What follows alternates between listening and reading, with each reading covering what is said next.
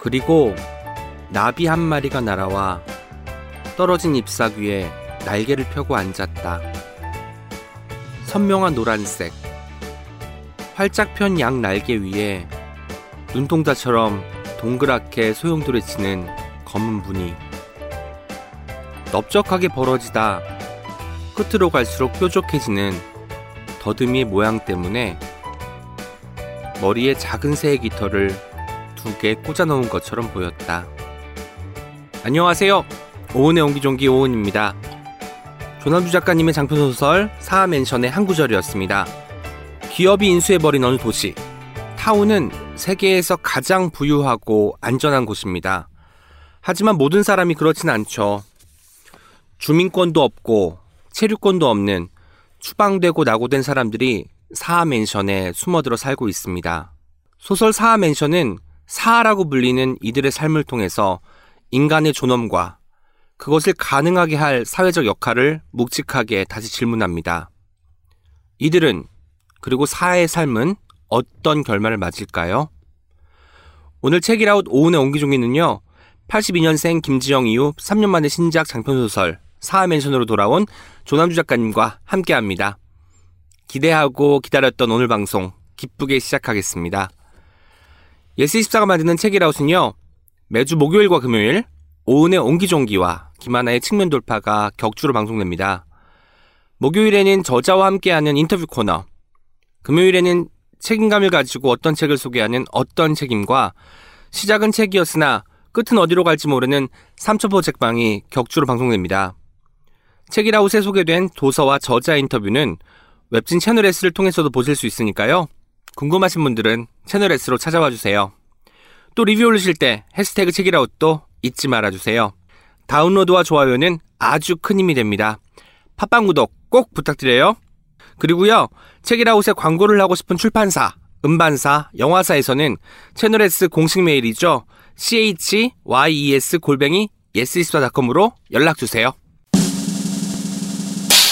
표지를 보고 정말 궁금했던 책 하나를 소개해 드리려고 합니다. 광민지 작가의 여행 에세이, 걸어서 환장 속으로입니다. 지금 세상은 여행이 너무 쉽고 익숙해진 시대잖아요? 과연 우리 부모님에게도 그럴까요? 여행이라곤 평생 패키지 여행만 해본 환갑 부모님과 그 부모님을 모시고 용감하게 자유여행을 떠난 딸이 있습니다. 아버지의 환갑과 은퇴를 동시에 맞아 그간 고생하신 엄마와 아빠를 위해 평소 꿈꾸던 스페인 패키지 여행을 준비하게 된 작은 딸. 그런데 이 모든 것을 뒤집은 엄마의 한마디. 엄마 아빠는 너랑 스페인으로 자유여행 가고 싶어. 시간 제한으로 쫓기면서 보는 그런 여행 말고 마음에 들면 원 없이 머무르고 여유 있게 맛있는 거 먹는 여행. 우린 지금이 아니면 평생 해볼 수 없을지 모르잖아. 이렇게 시작된 환갑 부모님과 30대 딸의 스페인 현실 자유여행. 부모님과 여행을 떠날 때 꼭 알아둬야 할 현실 꿀팁 대방출.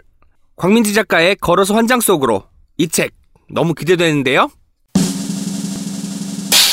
아마존 베스트셀러 기록을 갈아치운 70세 여성 생태학자의 놀라운 데뷔작 가재가 노래하는 곳입니다. 이 소설을 수식하는 문구가 참 많은데요. 아마존 22주 연속 종합 1위, 뉴욕타임스 34주 연속 베스트셀러, 전 세계 39개국 판권 계약. 가재가 노래하는 곳의 저자 델리아 오원스는 아프리카에서 오랜 생활을 지낸 야생 생물 과학자입니다. 이미 논픽션 세 작품으로 세계적인 베스트셀러 작가가 된 이력이 있는데요. 가재가 노래하는 곳은 작가의 첫 소설입니다. 가슴 저미는 러브스토리, 자연을 향한 경이로운 찬가, 아름다운 성장소설, 관계의 민낯을 드러내는 살인 미스터리까지 제가 가재본을 살짝 보았는데요. 굉장히 흥미진진합니다. 가재가 노래하는 곳이 궁금한 책이라우 청취자 여러분, 지금 바로 예스24 모바일로 접속하세요. Check it out, check it out, check it out, check it out, check it out, check it out, check it out, check. Check it out, check it out, check it out, check it out, check it out, check it out, check it out, check it out, check it out. 지금 제 옆에 질문이 생겼을 때 소설을 쓴다고 말하는 그래서 나이가 들어도 질문이 멈추지 않고 계속 소설을 쓸 수 있으면 좋겠다 라고 말하는 조남주 작가님 나오셨습니다. 안녕하세요. 안녕하세요. 예. 출연해주셔서 고맙습니다. 먼저 청취자 여러분들께 네. 인사 부탁드릴게요. 네, 안녕하세요. 음, 약 한 달 전에 새로운 장편 소설 사하 맨션을 출간한 소설 쓰는 조남주입니다. 반갑습니다. 와, 제가 진행 도와주시는 프랑소와 엄님 있잖아요. 네. 엄님께 들었는데 오래전부터 책읽아웃 애청자라는 이야기를 네네네. 들었습니다. 사실인가요? 네, 거의 초반부터 쭉 따라 들었던 것 같아요. 그때 네. 팟캐스트를 들었던 이유가 있을까요? 그것도 하필 책읽아웃인 이유.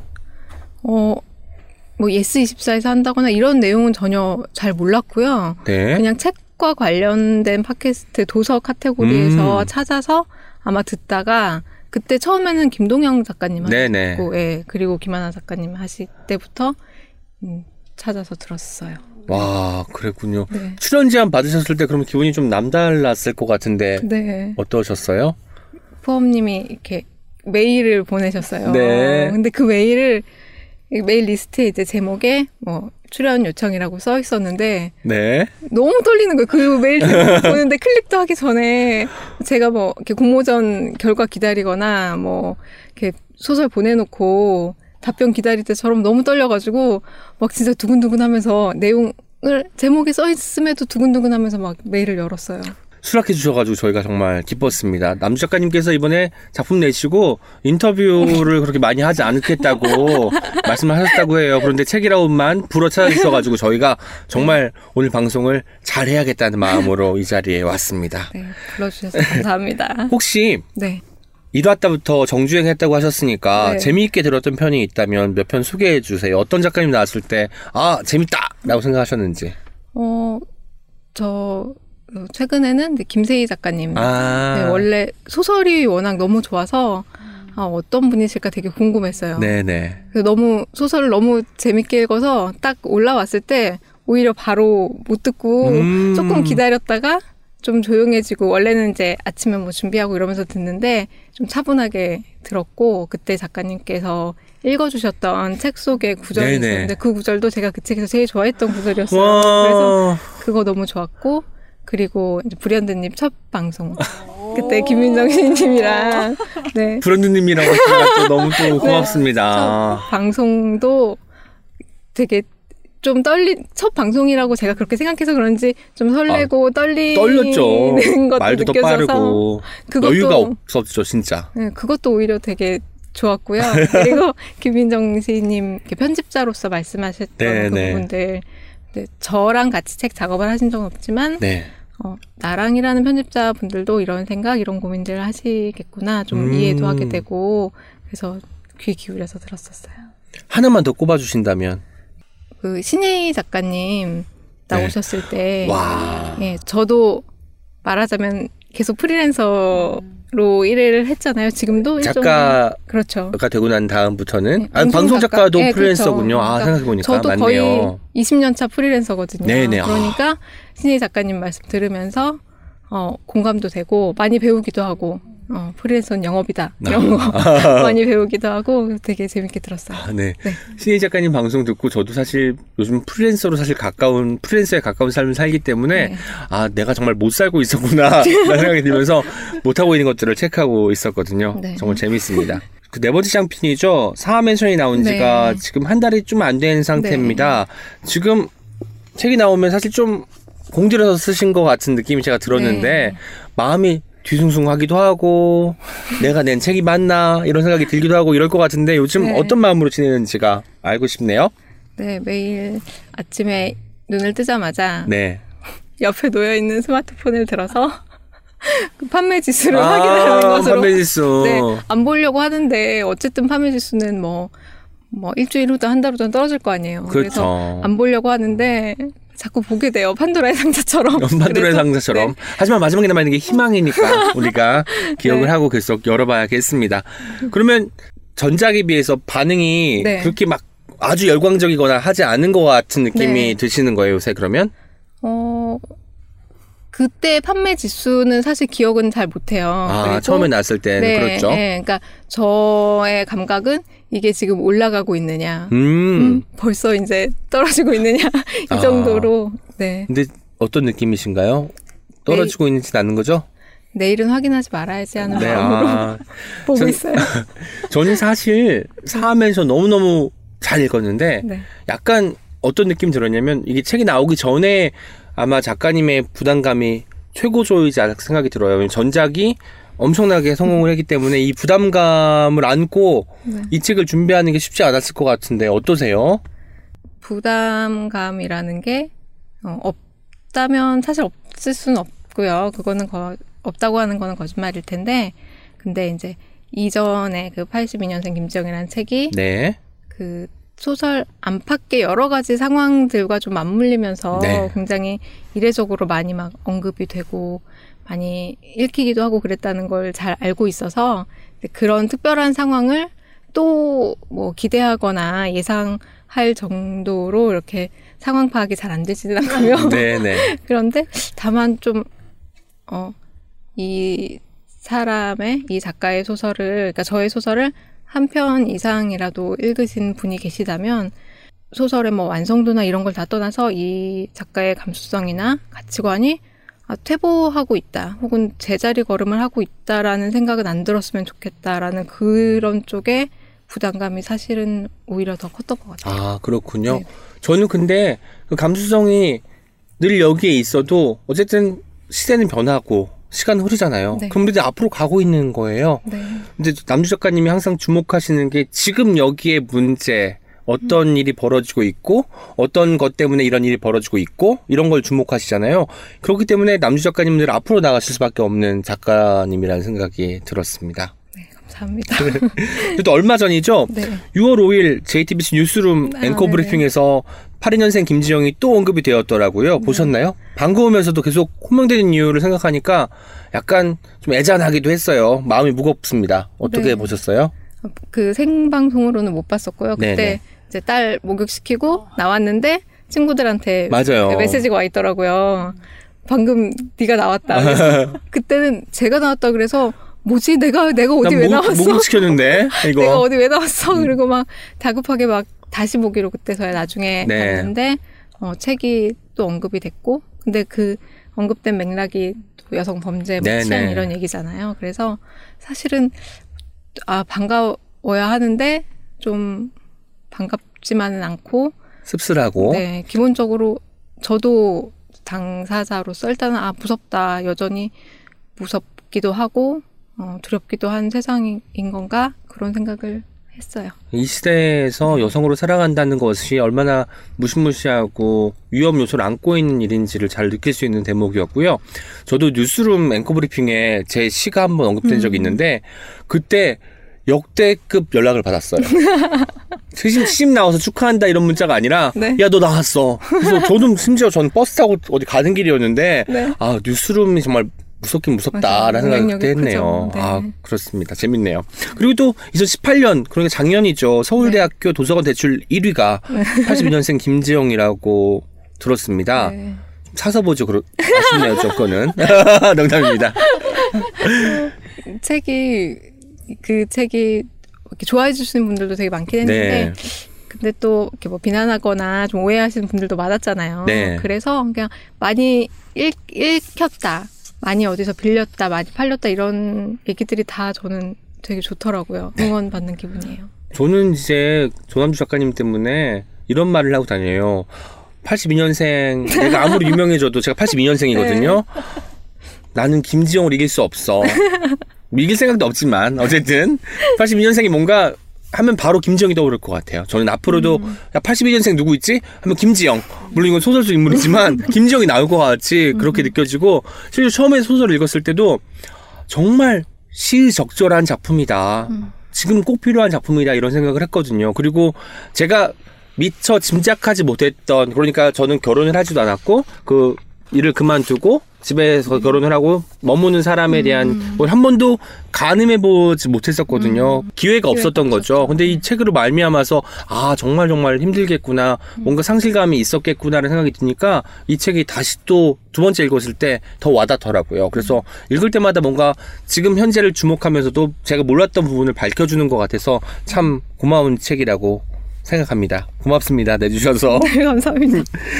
근데 또 요새는 또 번역이 또 많이 되고 있다고 해요. 네, 82년생 김지영이 올해 2월에 일본에 다녀오셨다고 들었는데 네. 어떤 일정 때문에 다녀오신 거죠? 어, 일단 기자 간담회 하고 기자 인터뷰 일정이 네. 많았고요. 그리고 어, 그 북토크를 했어요. 일본 출판사에서 네, 예. 일본 서점에서 어, 번역하신 사이토 마리코 선생님이랑 또그 1어 번역하시는 승미 선생님이랑 그리고 일본 작가이신 가오카미 미에코 작가님이랑 같이 뭐 한일 문학과 여성 관련한 얘기들 네.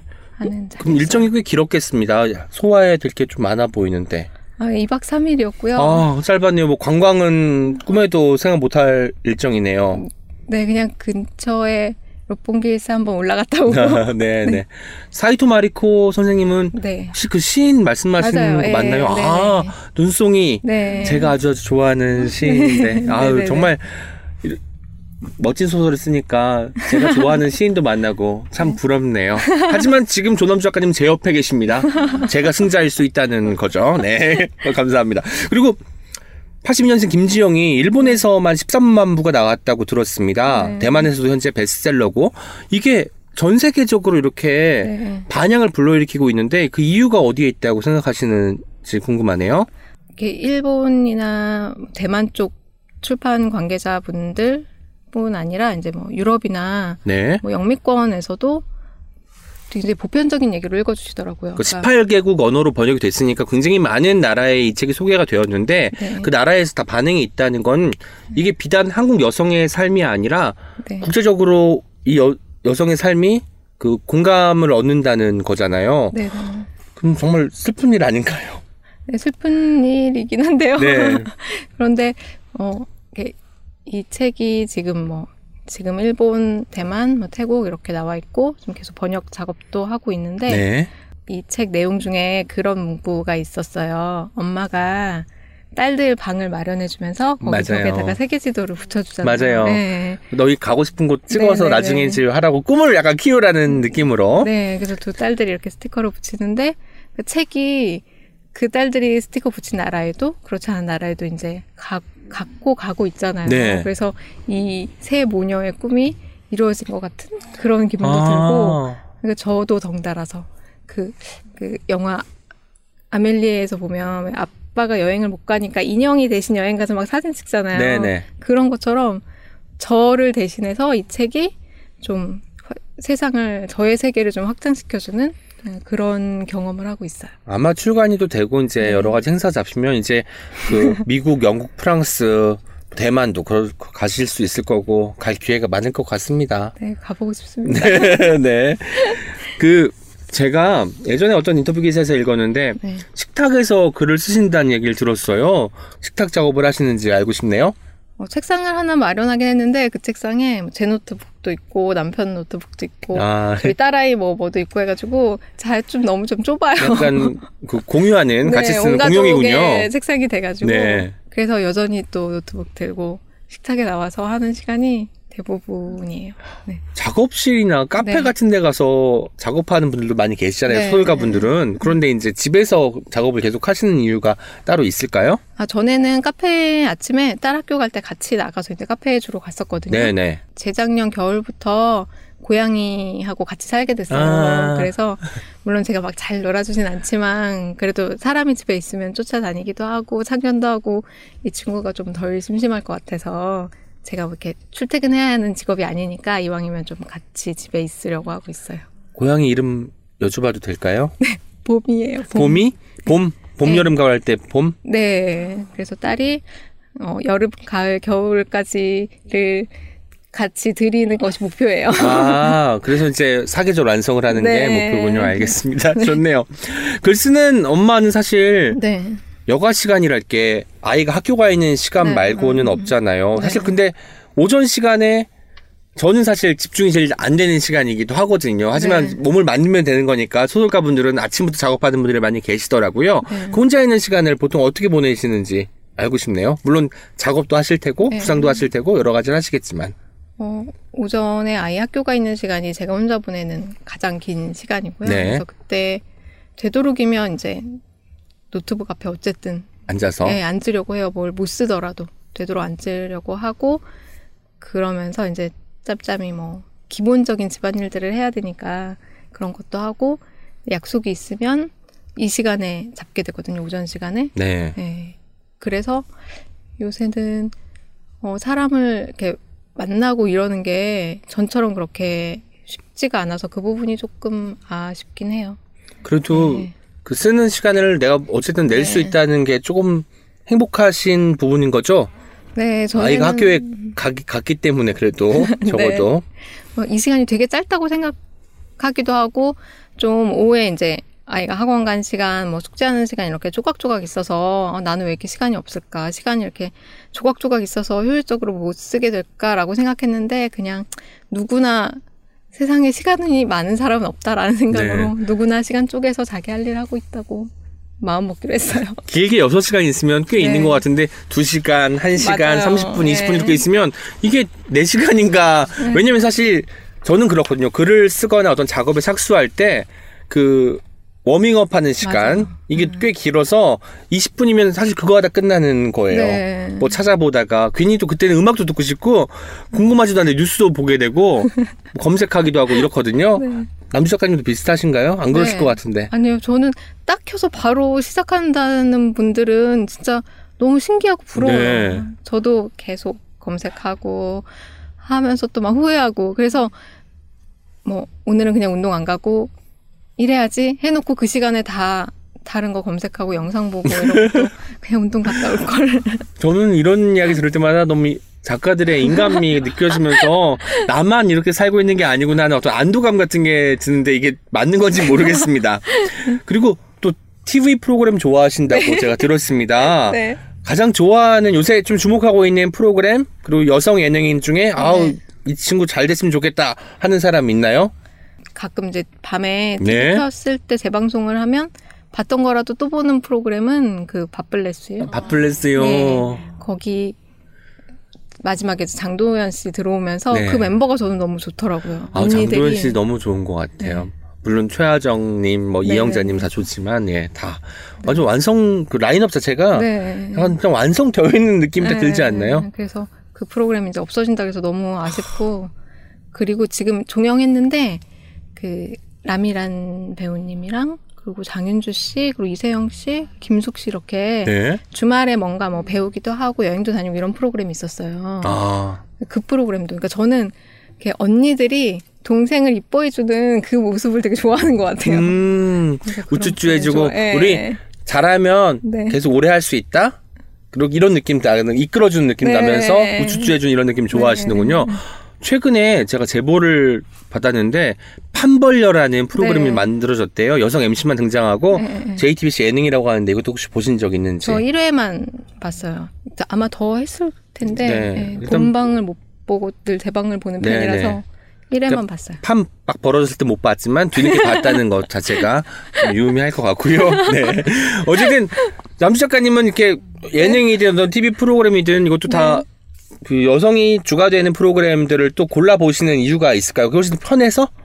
어, 제가 편안함을 느끼는 것 같고요. 일단은 네. 그리고 그러니까 아까 말씀드렸던 것처럼, 그러니까 언니와 동생의 얘기들, 그러니까 동년배 친구들 얘기보다 저는 좀 이렇게 언니와 동생의 얘기들을 좋아하나 봐요. 그래서 그 얘기가 되게 찡하기도 하고 재밌기도 하고 그래서 그런 얘기들을 좋아해요.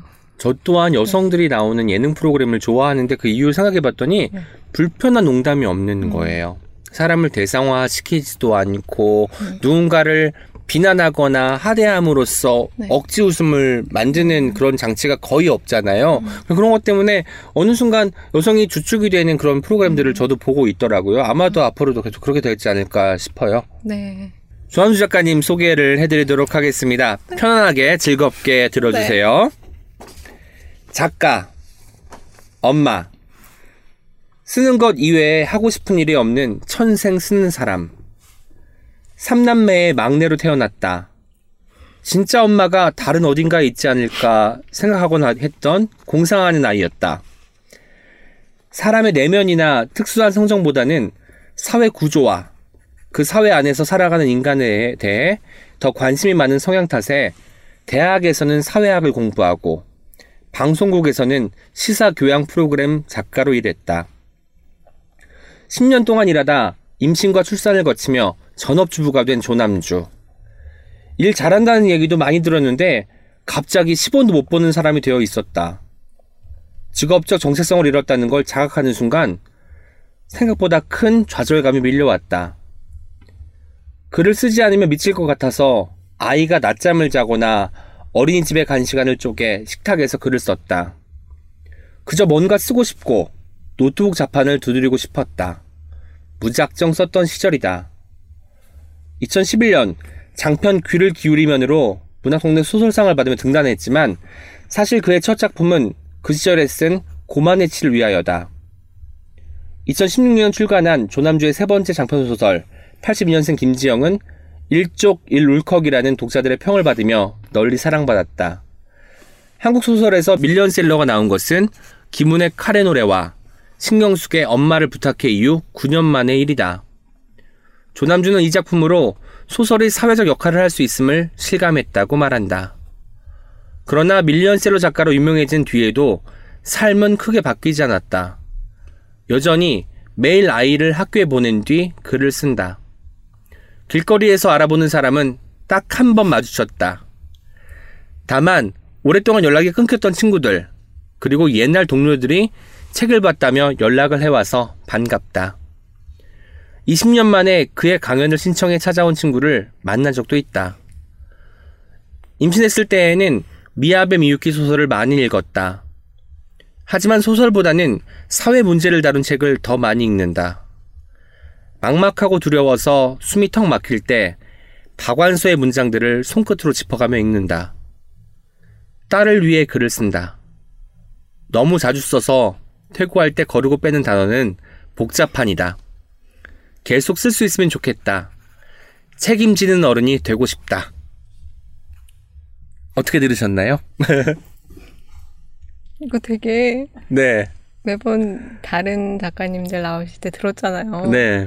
되게 기대도 되면서 되게 두렵기도 했어. 근데 어, 네, 너무 네. 이렇게 살아오셨습니다, 지금까지. 네. 물론 더 많은 일들도 있고 또 네. 남주 작가님에게 어떤 그 각인이 된 더 중요한 순간들도 있었겠지만 저희가 이제 작가라는 것을 이제 포커스 맞췄을 때 네. 그런 어떤 그 연대기는 이렇게 정리할 수 있을 것 같습니다. 네. 사회학을 공부하셨습니다. 저도 대학에서 사회학 전공했잖아요. 네. 왜 사회학을 하셨는지 다시 한번. 아 물론 제가 왜 한다는 것은 아니고요. 어, 사실은 제가 이제 학부로 들어갔고 저는 네, 저도 그래요. 과가 정해지지 않은 상태에서 네. 2학년 올라갈 때 과를 정한 상태. 맞아요. 대체 도남 작가에게 무슨 일이 있었던 것일까? 기대해 주세요. 저는 사실은 신문방송학과에 가고 저도 언론정 받고 가려고 들어갔어요. 그랬는데 네. 제가 생각하는 신문 방송학과는 그러니까 저는 방송 연예과 이런 생각을 했던 것 같아요. 그러니까 네. 출연이 아니라 막 찍고 만들고 이런 걸 생각했는데 좀 더 신문 쪽에 가까운 전공이더라고요. 그리고 들어가서 들어보니 이제 전공 몇 개를 들어봤는데 어, 신문방송학과는 내가 생각했던 것과 너무 달랐고 그래서 그 중에 내 사회학이 재미있었어요. 1학년 때 들었던 그런 뭐 기초적인 뭐 어, 생각이 안 나네요.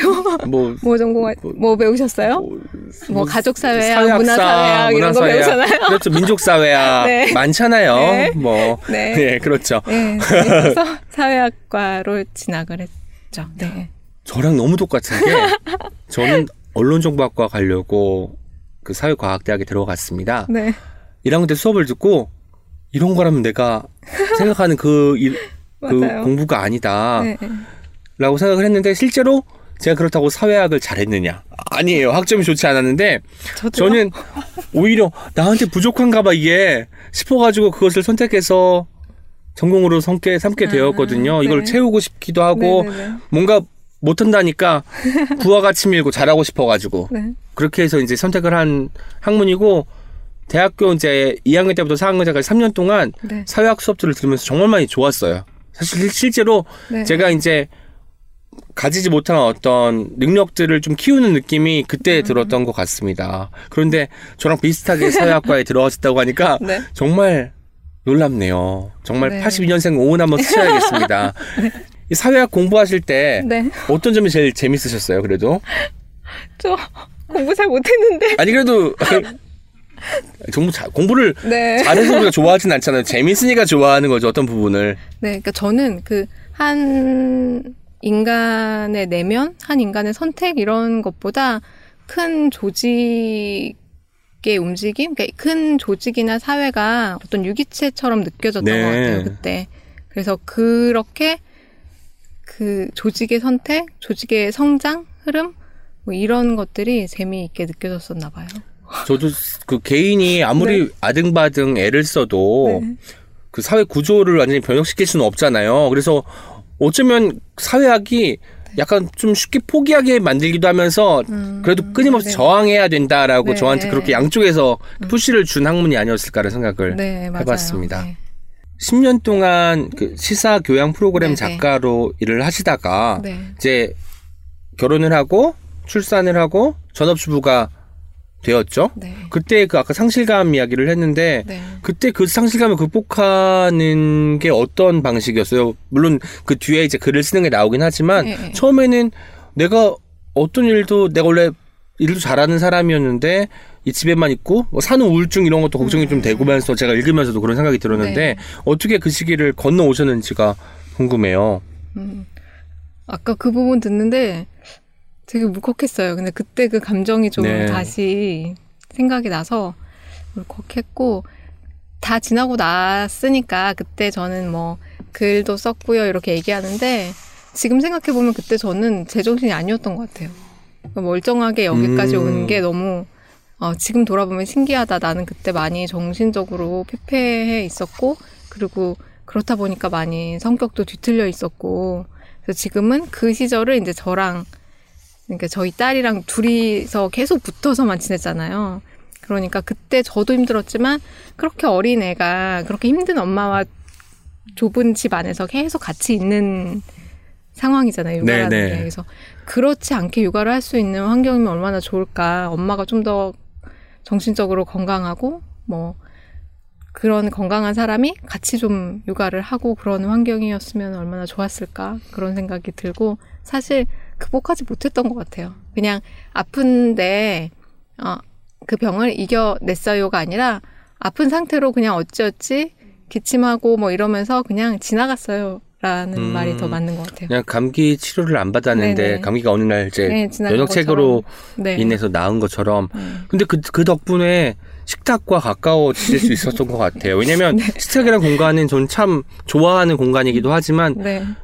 거- 책상이 되기도 하면서 어느 순간에는 이제 가사를 하는데 네. 가장 중심이 되는 센터 역할도 하잖아요. 네. 그러다 보니까 뭔가 이 공간을 내가 글을 쓰는 곳으로 만들지 않으면 나는 내 음. 안에서 조남주라는 사람이 사라질지도 몰라라는 걱정 때문에 거기를 뭔가 컨트롤 타워로 만드시는 걸 음. 참 잘하셨다고 생- 생각을 하는 편입니다. 네, 그래서 지금은 이사를 했는데, 어, 그때 더 집이 더 좁았고, 네. 더 식탁이 더 작았고, 그때 이제 집의 방향 때문에 그 집이 좀 더 주방 쪽이 어두웠어요. 네. 그때는 항상 그게 좀 슬프고 우울하다고 생각했는데, 좀 어둡고 차분한 환경이었던 게 돌아보니 도움이 됐나라는 갑자기 긍정적이 됐네요. 그런 생각이 드네요. 그렇군요. 네. 그 소설에 네네. 뭐 여러 가지 역할이 있어요. 네. 어떤 어떤 소설을 읽으면 기분이 좋아지고 재미가 있고 가슴이 뭉클해지기도 하고 한 방 맞은 것처럼 뭔가 뼈 아프기도 하고 한데 네. 그 82년생 김지영이나 지금 최근에 나온 사하맨션이나 이런 걸 보면 아까 제가 소개 글에도 말씀드렸지만 소설이 사회적 역할을 할 수 있음을 실감했다고 음.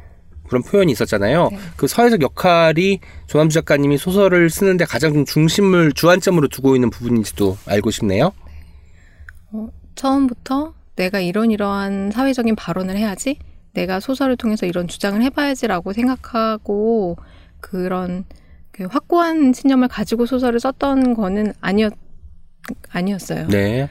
그랬고 어 82년생 김지영을 쓸 때는 기록으로 남기고 싶다는 마음이 가장 컸고 지금 음. 현재를 살아가는 여성들의 삶을 뒤틀리지 않게 왜곡하지 않고 기록으로 남기고 싶다. 이 책이 책으로 나오면 지금 현재 많이 읽히지 않더라도 나중에 어디선가 도서관에서 빼보고 어, 이런 중고 서점에서 빼보면서 알 수 있는 기록으로 남기고 싶다라는 마음이었는데 어, 많은 분들이 읽어주시고 언급해주시고 김지영 씨의 이름을 딴 뭐 법안을 만든 발의한다거나 관련해서 다큐멘터리 프로그램이 나온다거나 그런 걸 보면서 아 역할을 할 수 있겠다. 사회의 움직임과 변화와 같이 갈 수 있겠다.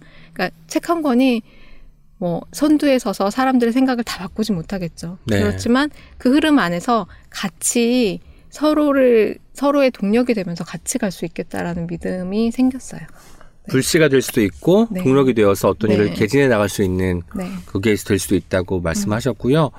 저는 그런 생각이 들어요. 그 책으로 말미암아서 사실 사람들이 지금까지 부당한 일들을 겪고 있었고 늘 안 좋았던 것인데 이제야 말하게 된 것 같아요. 그 선두에는 이 82년생 김지영이 있지 않나라는 생각이 들어서 이게 사실 르, 르포르타주 같기도 하거든요. 어떤 네. 점에서는 왜냐면 이게 너무 사, 지금 실제 삶이랑도 맞닿아 있잖아요. 그렇기 때문에 르포로서 소설로서 다 가치 있는 작품을 쓰시지 않았나라는 생각이 들고요. 아마 저는 앞으로도 10년, 20년 동안 사랑받을 것 같습니다. 이건 정말 슬픈 얘기지만 왜냐하면 대한민국이 그렇게 빨리 안 변할 것 같아서 네. 네, 그런 생각이 들어서 네. 뭔가 소설가 개인으로서는 작품이 더 알려지고 잘 되면 좋겠지만 정말 사회적 자아의 조남주로서는 이게 계속 잘 된다는 것은 네. 대한민국이 늘 헬조선 상태 여성이 살기 어려운 나라 이게 되는 거라 좀 약간 양가적 감정이 있을 것 같은데 어떠세요? 나중에는 아 옛날에는 이랬었지 라면서 우- 유머로 볼 수 있는 책이 됐으면 좋겠어요. 아 네.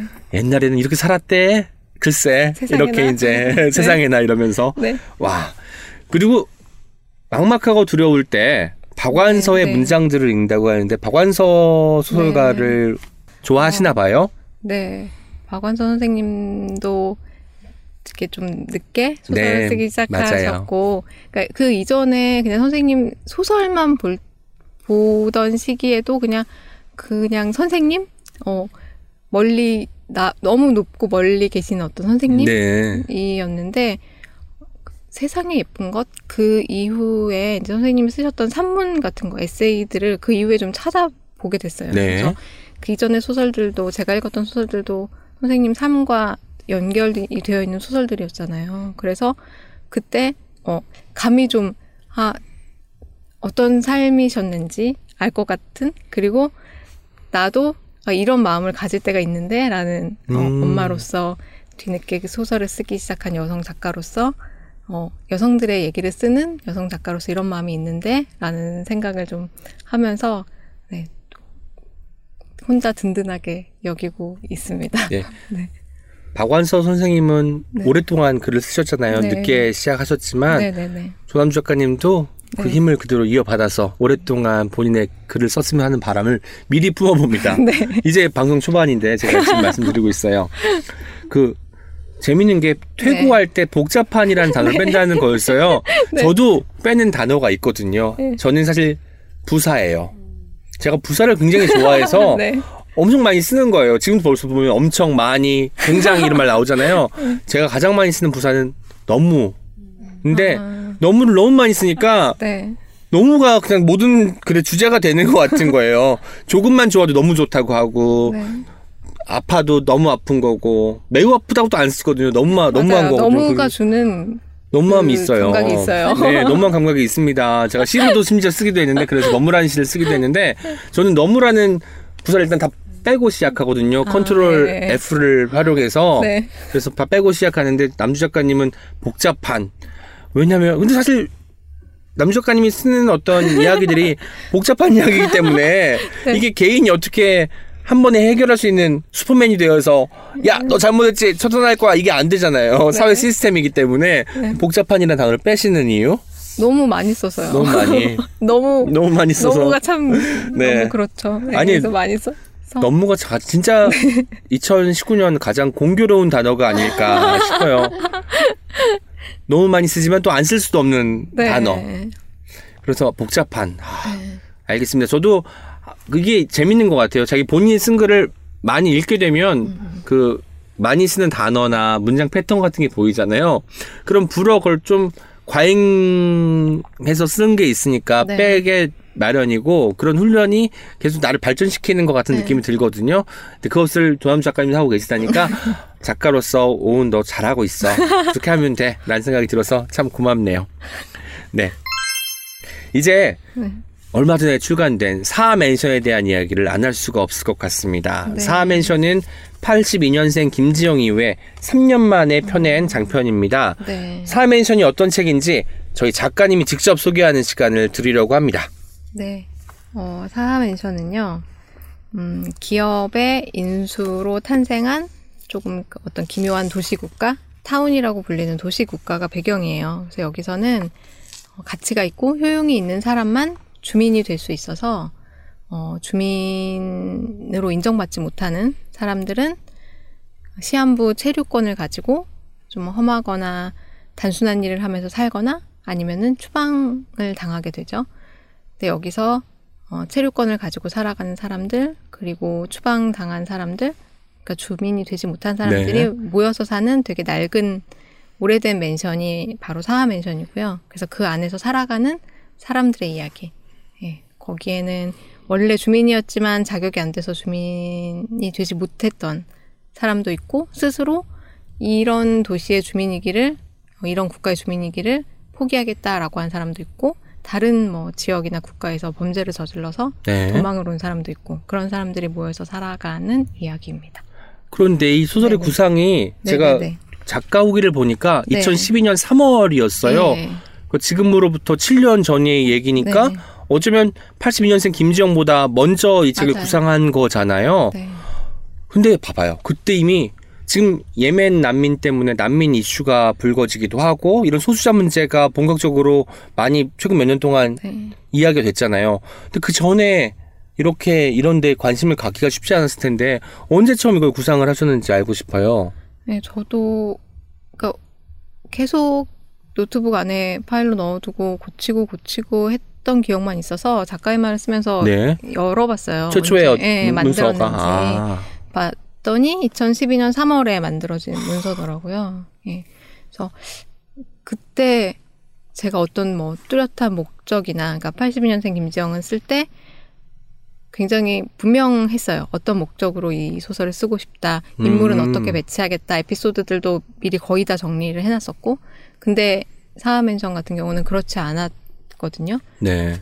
그냥 그냥 그때 제 감정으로 시작했던 소설이어서 어 그래서 지금 이제 돌이켜서 그때 내가 무슨 생각으로 어떤 감정으로 이런 도시를 만들었지라고 이제 돌이켜서 짐작을 해 보면 그때 한참 이제 어 이명박 정부 초기부터 이런 뭐 도, 수도나 가스나 이런 것들이 민영화된다라는 네, 얘기들이 네. 계속 있고 어 한미 FTA 날치기 통과되면서 사람들이 광장에 나왔던 게 그 전해 겨울이었고 네. 그래서 그 감각들이 아 내가 여기서 평범하게 잘 살 수 있을까?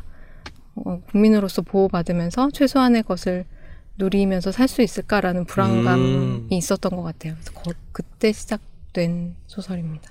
근데 그 불안감이 매년 더 다층적으로 네. 또 집요하게 진행이 되는 게 네. 대한민국 사회인 것 같다는 생각이 드네요.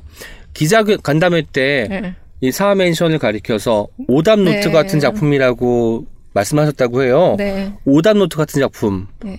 어, 뭘까요? 빼곡한 느낌인데, 뭔가 저한테는. 어떤 네. 느낌일까요? 어, 예, 그 기자간담회 전날 저희 딸이 오답 노트를 쓰는 숙제를 옆에서 봐주면서 네. 아, 안 틀렸으면 안 했을 텐데 그런 생각을 하면서 아, 예, 그날 생각이 났어요. 안 틀렸으면 안 했을 텐데. 예, 그러니까 저한테 아, 내 눈앞에 지금 벌어지고 있는 일들이 뭔가 어, 잘못되고 있는 것 같은데 이건 정답이 아닌 것 같은데라는 생각이 드는 그런 장면 장면들 사건들을 그 소설을 계속 고치는 동안 계속 제가 봐왔던 것 같아요.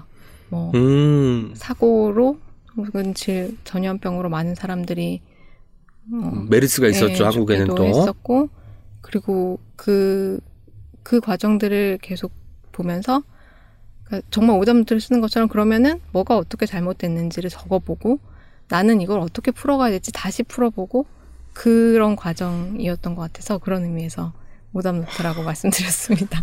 사회학과 출신의 시사 교양 프로그램 작가님이 소설가가 되었을 때 이런 오답 노트 같은 일이 벌어지곤 합니다. 네. 그렇기 때문에 저는 사실 이런 생각이 들었어요. 조남주 작가님의 사하맨션을 읽고 그리고 82년생 김지영도 마찬가지고 전작들을 보면 사전조사랄까 이런 네. 것들에 굉장히 좀 많은 그 시간을 쓰실 것 같은 생각이 들어요. 네. 그런 공을 들이고 자료조사나 데이터나 왜냐면 82년생 김지영 같은 경우는 통계청이든 뭐 이런 데서 네. 많은 자료를 받고 거기서 이제 네. 그걸 좀 넣고 한 게 있었을 거고요. 사하멘처도 마찬가지로 외국의 사례든 뭐 네. 우리나라의 지금 현재 상황이든 이런 것들을 네. 뭐 데이터든 아니면 좀 정성 분석이든 네. 결과를 가지고 시작을 한 것 같은데 사전 조사를 하시는데 원래 시간을 이렇게 많이 쓰시는 편인지 알고 싶어요.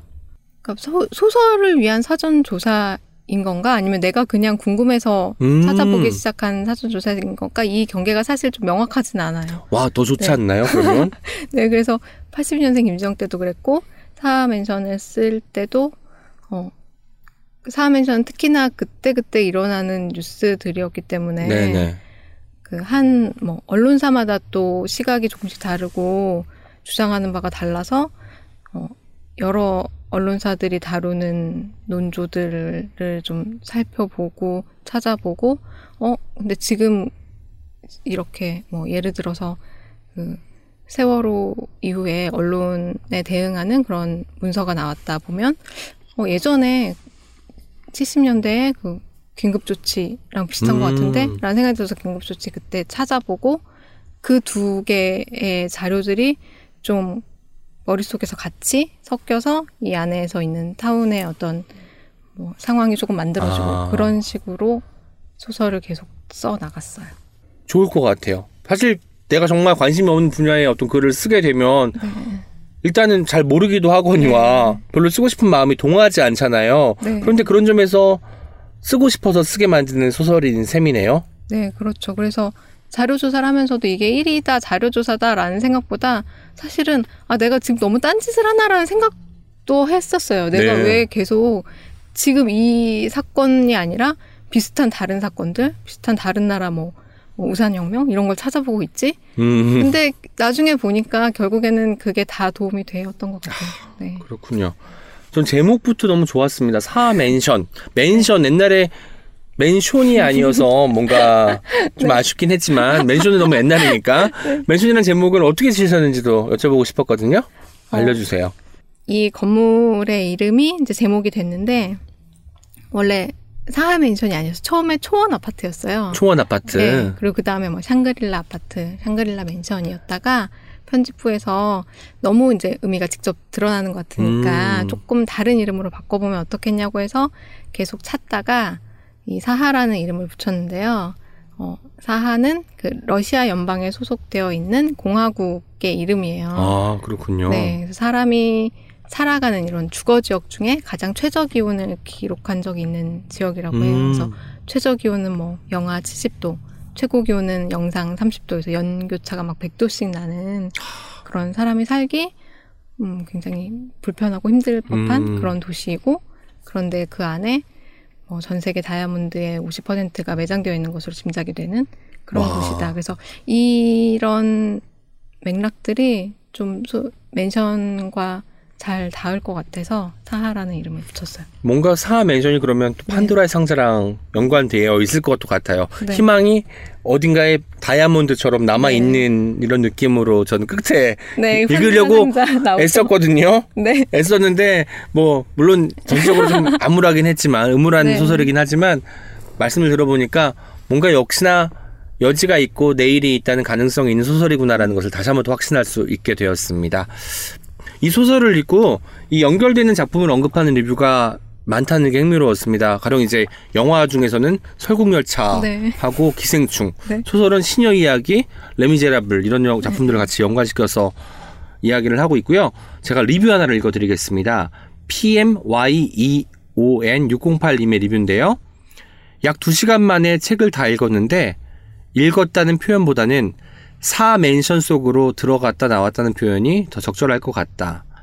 급속도로 휘몰아친 여행 때문에 아직까지도 숨을 고르고 있는 것 같다. 라고 남겨주셨는데 저랑 되게 비슷한 느낌이 들게 읽어주신 것 같습니다. 이 리뷰 어떻게 읽으셨는지. 네, 너무 감사히 들었어요. 너무 과찬이십니다. 그러니까 이런 세계관, 그러니까 네. 기술이 발전하고 제도가 정비될수록 누군가가 좀 뭐 소외된다거나 탈락될 수 있다라는 그런 불안감이 우리한테는 다 있나 봐요. 그래서 네. 그런 걸 다룬 작품들도 많고 다 있어서 아마도 그런 작품들을 떠올려 주시는 것 같기도 하고요. 그리고 사실 저 이거 왜 맨 마지막 장에 진경이 어떤 이제 알 수 없는 건물에 들어가는 네, 네. 장이잖아요. 사실 그 부분이 훨씬 더 전에 길었어요. 내용도 아. 길고 그게 층이 높아서 가장 꼭대기 층에 올라가면 원하는 사람을 만날 수 있는데 층마다 좀 다른 세계가 있어서 뭐 게임에서 그 스테이지를 깨듯이 미션 클리어하면 올라갈, 네, 올라갈 수 있게. 그렇게 돼 있고 그 중에 한 층은 아예 암흑이어서 감각으로만 뭐 좀 결투를 해야 된다 이런 설정을 한 적이 있었거든요. 너무 재밌을 것 같습니다. 후속작으로 뭔가 네. 근데 그렇게 해서 영화를 예매해놓고 오전에 그걸 쓰고 영화를 보러 갔는데 그 영화가 설국열차였어요. 아 근데 거기도 스테이션 네, 스테이지가 근데 이렇게 앞칸으로 있으니까. 가잖아요. 그래서 너무 비슷해서 그거 쫙 다 들어내고 아 그랬구나. 쓰면서 어 봉준호 감독님 한번 만나 뵙고 싶습니다. 정말 하늘 아래 새로운 곳 없다니. 정말 방금 떠올린 건데 만들어져서 막 따끈따끈하게 나왔어. 네. 그럴 때 뭔가 이 상실감. 네, 망했다. 아, 어떡하니. 정말 슬퍼, 슬펐을 것 같습니다. 하지만 이 자체로도 너무너무나 훌륭한 소설이라고 저는 생각을 네, 했으니까. 감사합니다. 아, 저는 사실 사하면서 다 알고 나서 네. 정말 이분은 어디 들어갔다 나왔다는 표현을 썼지만 저는 제 3자로서 멀찌감치 지켜봤는데 계속 손에 땀을 쥐면서 이게 거리가 약간 영화관 스크린은 우리가 스크린이라고 인식을 하잖아요. 그게 네. 아니라 내가 맘만 먹으면 뛰어 들어갈 수도 있는 공간에서 보고 있다는 생각이 드니까 더 조마조마하고 여기에 그 음습한 공기 같은 게 막 느껴지기도 하고 그 뭐 물소리부터 시작해서 막 여러 가지로 그런 묘사들이 되게 네. 좀 집요한 게 있잖아요. 그러다 보니까 그런 게 좀 만져지는 느낌으로 이 소설을 읽었거든요. 아, 네. 그리고 저는 여기 나온 작품들 말고 그 조지 오웰의 1984 음, 생각이 네네네. 많이 나기도 했어요. 뭔가 빅브라더 같은 네. 사람이 여기 타운의 어떤 그 음, 지배하는 사람일 네, 수도 있겠다는 맞아요. 생각이 네. 들기도 하고 해서 어떤 작품이 다른 작품들을 환기시키는 것은 좋은 작품일 때 한해서 가능한 것 같다는 생각이 들어요. 아, 네. 감사합니다. 네, 네. 제가 약간 좀 더 대답하기 힘든 이렇게 마무리를 짓고 말하였습니다. 네.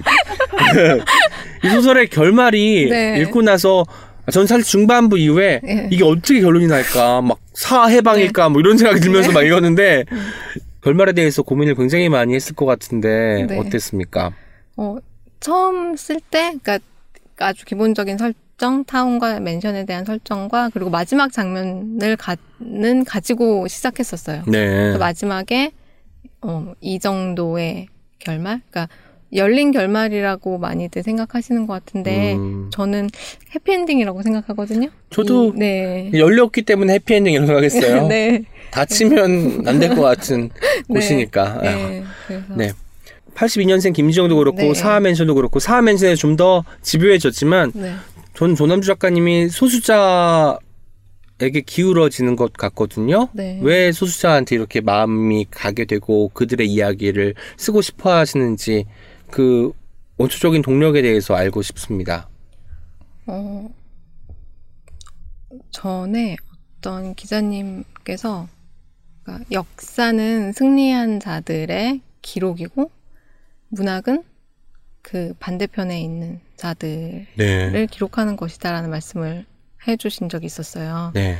그러니까 제가 그런 뭐 신념을 가지고 글을 쓰는 건 아니지만 말하자면 저도 그런 생각인 것 같아요. 이미 마이크가 많이 주어져 있고 발언 기회가 많고 어, 누군가 애쓰지 않아도 겉으로 많이 드러나서 기록이 될 이야기들을 굳이 내가 다까지 쓸 음, 이유는 없지 않을까라는 생각. 그렇지 않은 쪽의 얘기를 나는 좀 쓰고 싶다라는 마음이 저한테는 있습니다.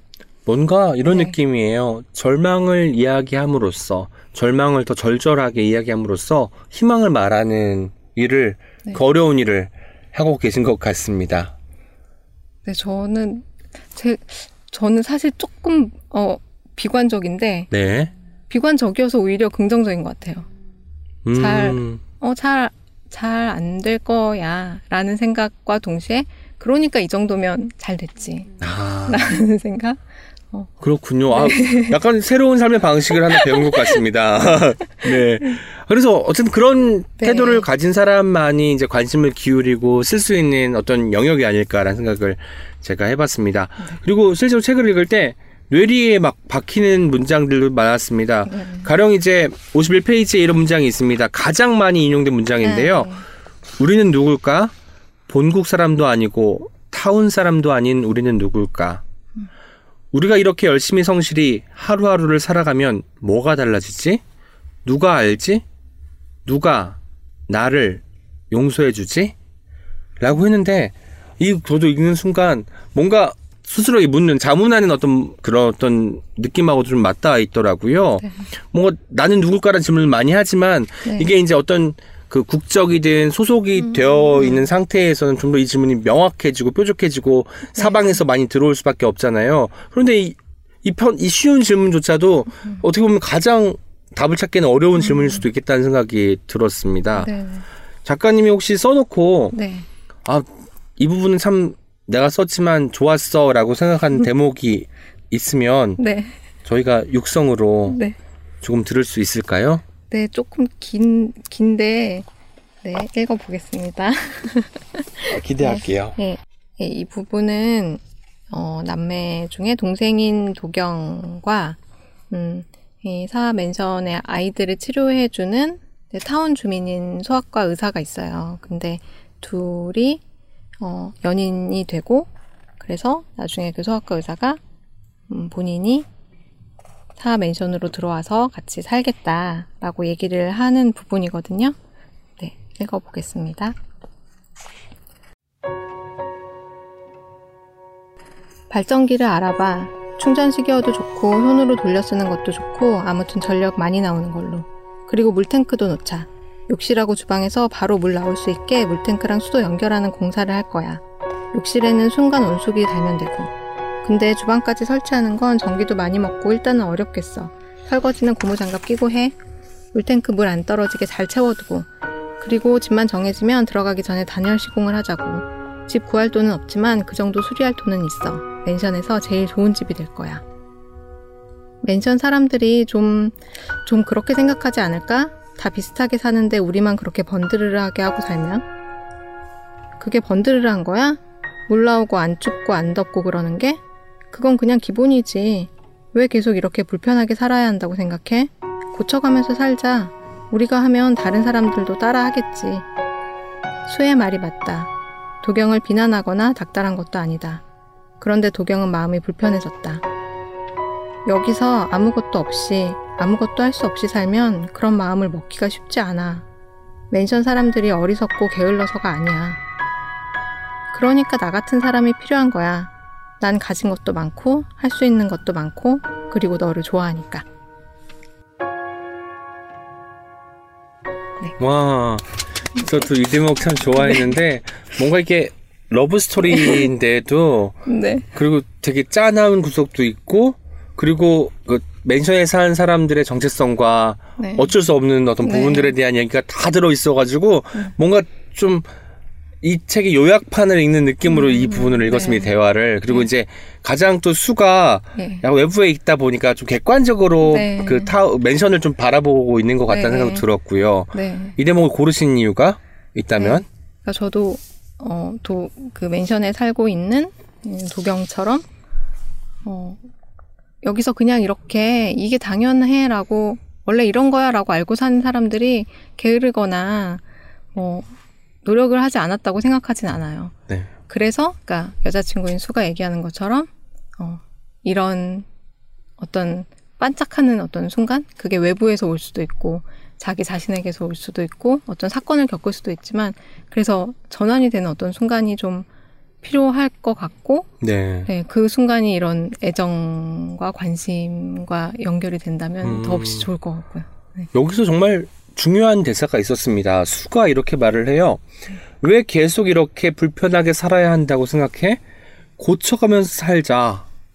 이게 정말 중의적이잖아요. 이 네네네. 공간이자 이 사회이자 네. 사회에 뿌리 박힌 네. 편견과 고정관념이자 네. 그래서 고쳐가면서 살자. 소설에서는 고칠 수 있는데 살면서 고칠 수 있을까? 일단 네. 나부터 좀 고치자. 라는 생각으로 하면서 읽으면서 되게 뜨끔뜨끔하면서 읽었던 것 같아요. 네. 그래서 이 소설 전체가 하나의 거대한 이게 타운 이야기이고 타운 안에 속해 있는 사 맨션에 대한 이야기지만 이게 지금 여기에 삶이 그대로 담겨 있는 것 같다는 생각이 들었습니다. 네. 그 이게 가상의 공간이고 어떻게 특정할 수 없는 그런 시간을 배경으로 하는데, 그러니까 저는 우리 사회, 한국 사회라고 생각 했어요. 그러니까 네. 표현을 하자면 어, 우리 사회에 이렇게 뚝 떠서 어떤 다른 세계에 갖다 놔보는 거죠. 음, 그러면 그 세계의 어떤 뭐 그 그릇의 크기나 모양이나 질감 뭐 이런 것에 따라서 어떤 부분은 도드라져 보일 거고 어떤 부분은 안 보일 거고 또 우리가 이 안에 있어서 안 보이던 부분이 좀 이렇게 거리를 두고 새로운 것으로 보면 보일 수 있지 않을까? 네. 생각이 들어서 그런 설정으로 좀 쓰고 싶었어요. 와. 그 약간 이게 소설을 쓰시면서 가장 좀 고심하거나 염두에 둔 부분하고도 맞닿아 있을 것 같은데 어떤가요? 네, 그래서 그러니까 30년 전 그리고 뭐 지금 이렇게 시간 네. 두 시간인데 이 두 시간이 다 어떻게 생각하면 현재 같고 어떻게 생각하면 미래 같고 맞아요. 그렇게 느껴졌으면 좋겠다고 어, 생각했어요. 어, 그렇게 네. 느껴졌어요. 네. 네, 다행이에요. 예, 예. 네, 그래서 공간도 아 이거 어떤 가상의 공간인가 SF인가 싶지만 근데 이거 되게 익숙한데? 라는 생각을 했, 하셨으면 좋겠다 읽으시는 분들이 약간 그런 느낌이에요. 이게 현재 이야기인데 이게 네, 진짜 옛날 이야기 같이 느껴지는 부, 부분도 있고 네. 되게 미래처럼 네. 낯선데 이게 이 전 세계 어딘가에서는 벌어지고 있는 일일지도 모르겠어라는 생각을 하면 또 오싹한 게 있잖아요. 그런 음. 네. 느낌이 다 드는 이야기였습니다. 네. 그렇게 하고 싶었는데 읽, 그렇게 아. 읽어주셔서 네 다행입니다. 네. 다행이네요. 저도 잘 읽어서 다행입니다. 이 소설에 여러 명의 등장 인물들이 있잖아요. 네. 몇 명쯤 등장을 하죠? 아마 조남주 작가님 머릿속엔 있어야 되지 않을까? 그러게요 없네요. 예, 꽤 많은데 이 중에 네. 가장 좀 마음이 간다 하는 네. 인물이 있을까요? 어 여기에 그 우미라는 여성이 나와요. 네, 뒷부분에서 많이 또 주목이 되는, 네. 주목을 받는 그런 캐릭터죠. 네. 그러니까 그 진경이 우미를 보면서 자기가 봤던 사람 중에 가장 키가 크고 가장 머리가 크고 가장 어깨가 넓다 뭐 이런 표현을 네, 하거든요. 네. 그러니까 저한테 그런 체격 조건이 아주 조- 좋은 여성 그리고 음, 그러면서도 운동신경이 굉장히 좋은 여성에 대한 그 동경 같은 게 있어요. 로망. 네네. 네, 그래서 뭐 나를 동일시했다기보다는 내가 일방적으로 애정을 준 인물. 그래서 그 수정할 때 사실은 중간에 그 오미가 어, 사고로 굉장히 비참하게 뭐 최후를 맞는 이런 장면을 좀 쓰다가 너무 마음이 아프더라고요. 네, 안 돼. 그렇게- 얘는 내가 제일 마음에 가는데. 네, 그렇게 하고 싶지 않은 거예요. 너무 네. 제가 슬펐어요. 그래서 그 부분을 다시 지우고 다시 썼어요. 네. 저는 꽃님이 할머니도 네. 뭔가 30년 전 이야기로 등장을 하면서 사실 계속 서사의 주축처럼 네. 등장을 하시잖아요. 네. 그런데 이분이야말로 약간 몸이 살아있는 살아온 인생 자체가 역사고 네. 그 중간 중간에 있던 굵직굵직한 사건들 때마다 네. 어떤 역할을 하셨더라고요. 네. 그래서 우리가 지나갈 때 아 저 사람은 나이를 먹었어 하고 지나가는 네. 게 아니라 저분이 어떤 사건 때 어떤 역할을 하셨고 이런 것들이 다 있을 텐데 우리는 너무 지금 현재에만 너무 네. 포커스를 맞추고 살고 있구나라는 생각이 들었거든요. 네. 어, 꽃님의 할머니 얘기는 그러니까 말하자면 과거의 어, 할머니의 경험은 이제 임신 중절 수술을 시술을 하는 네, 그렇죠. 하다가 이제 의료 사고를 냈던 인물 네. 이죠. 그래서 어, 이런 설정은 소설 그, 그 처음부터 조금 가지고 있었는데 제가 쓰는 태도가 약간씩 달라졌었어요. 처음에 그걸 지나가듯이 언급하기도 음, 하고 이 주제가 어떻게 읽힐지 자신이 없었던 시기가 아. 있었고 지나가듯이 언급을 할 적도 있었고 지금처럼 좀 어, 강하게 제 생각을 드러낸 적도 있었고 네. 예, 근데 쓰면서도 아 누군가에겐 굉장히 불편하겠다. 음.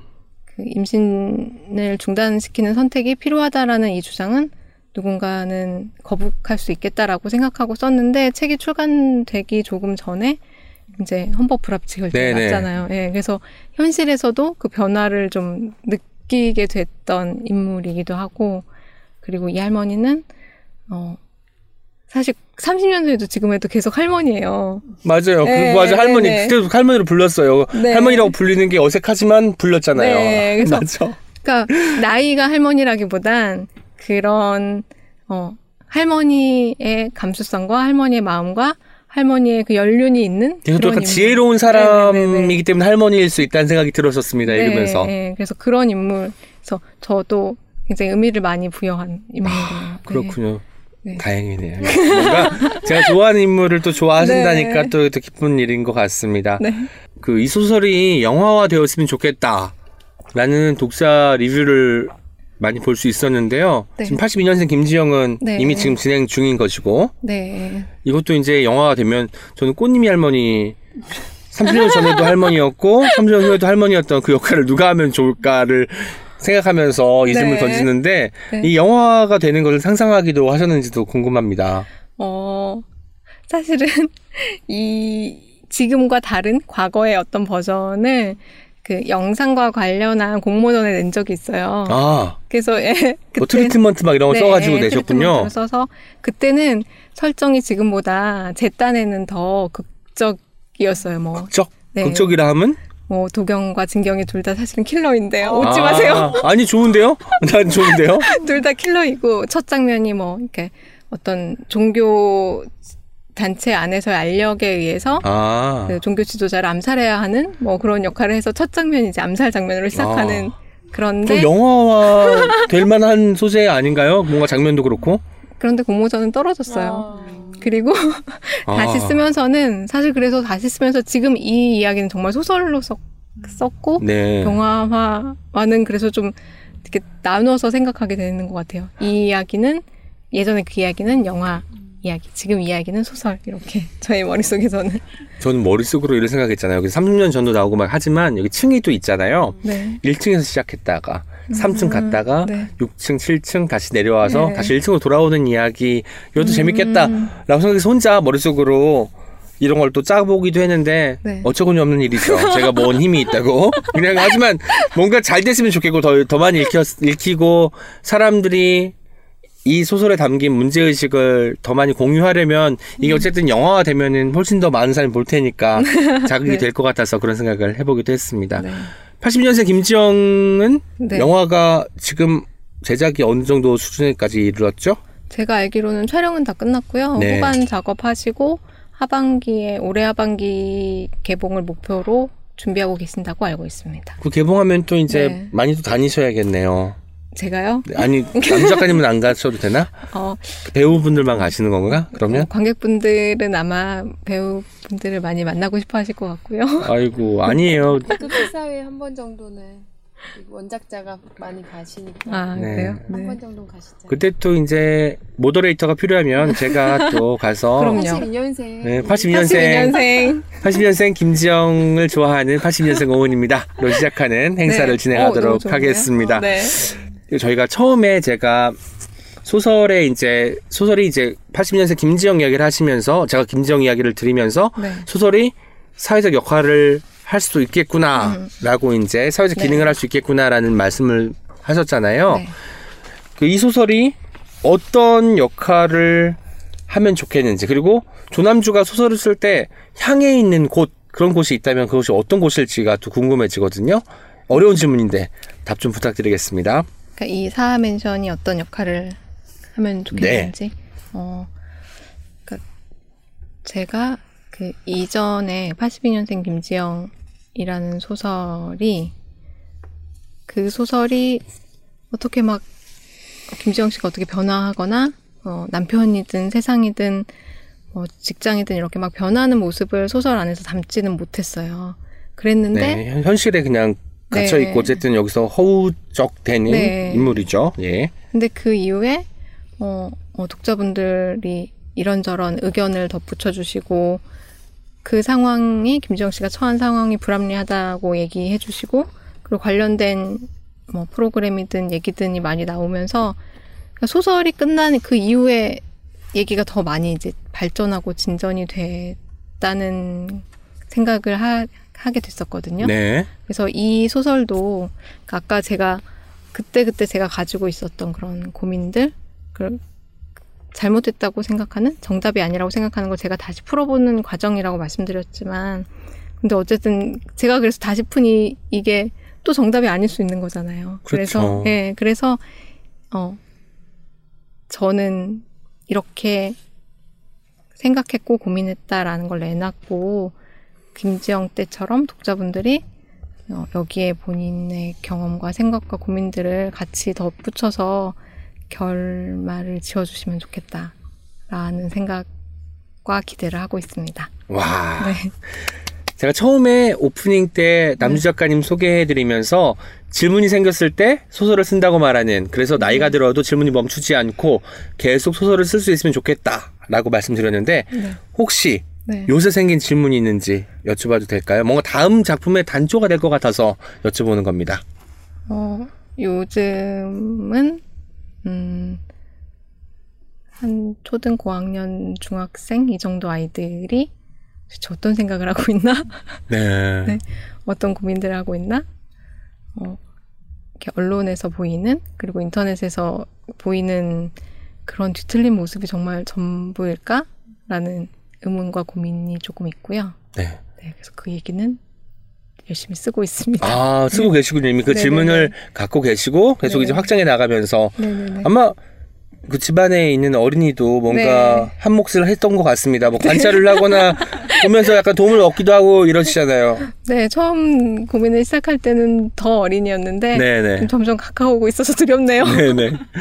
그렇군요. 네. 저 이제 옹기종기 공식 질문이 있습니다. 첫 번째 질문입니다. 작가 조남주가 책이라우 청취자에게 영업하고 싶은 단 한 권의 책. 아, 그러니까 이 사하 맨션이라는 곳이 곳 안에 여러 사람이 살고 있잖아요. 네. 근데 자꾸 이게 한 덩어리로 생각이 되는 거예요. 그냥 음. 그 한, 그러니까 말하자면 각 호, 한 호, 한 호에 살아있는 사람들의 삶이 다 다르고 사연이 다 다를 텐데 그게 자꾸 한 덩어리로 생각이 돼서 얘기가 자꾸 뻗어나가지 않았던 적이 있어서 그때, 음, 인터넷으로 뭐, 막 그냥 오래된 집, 오래된 부엌 이런 것도 막 많이 검색해서 이미지를 보기도 하고요.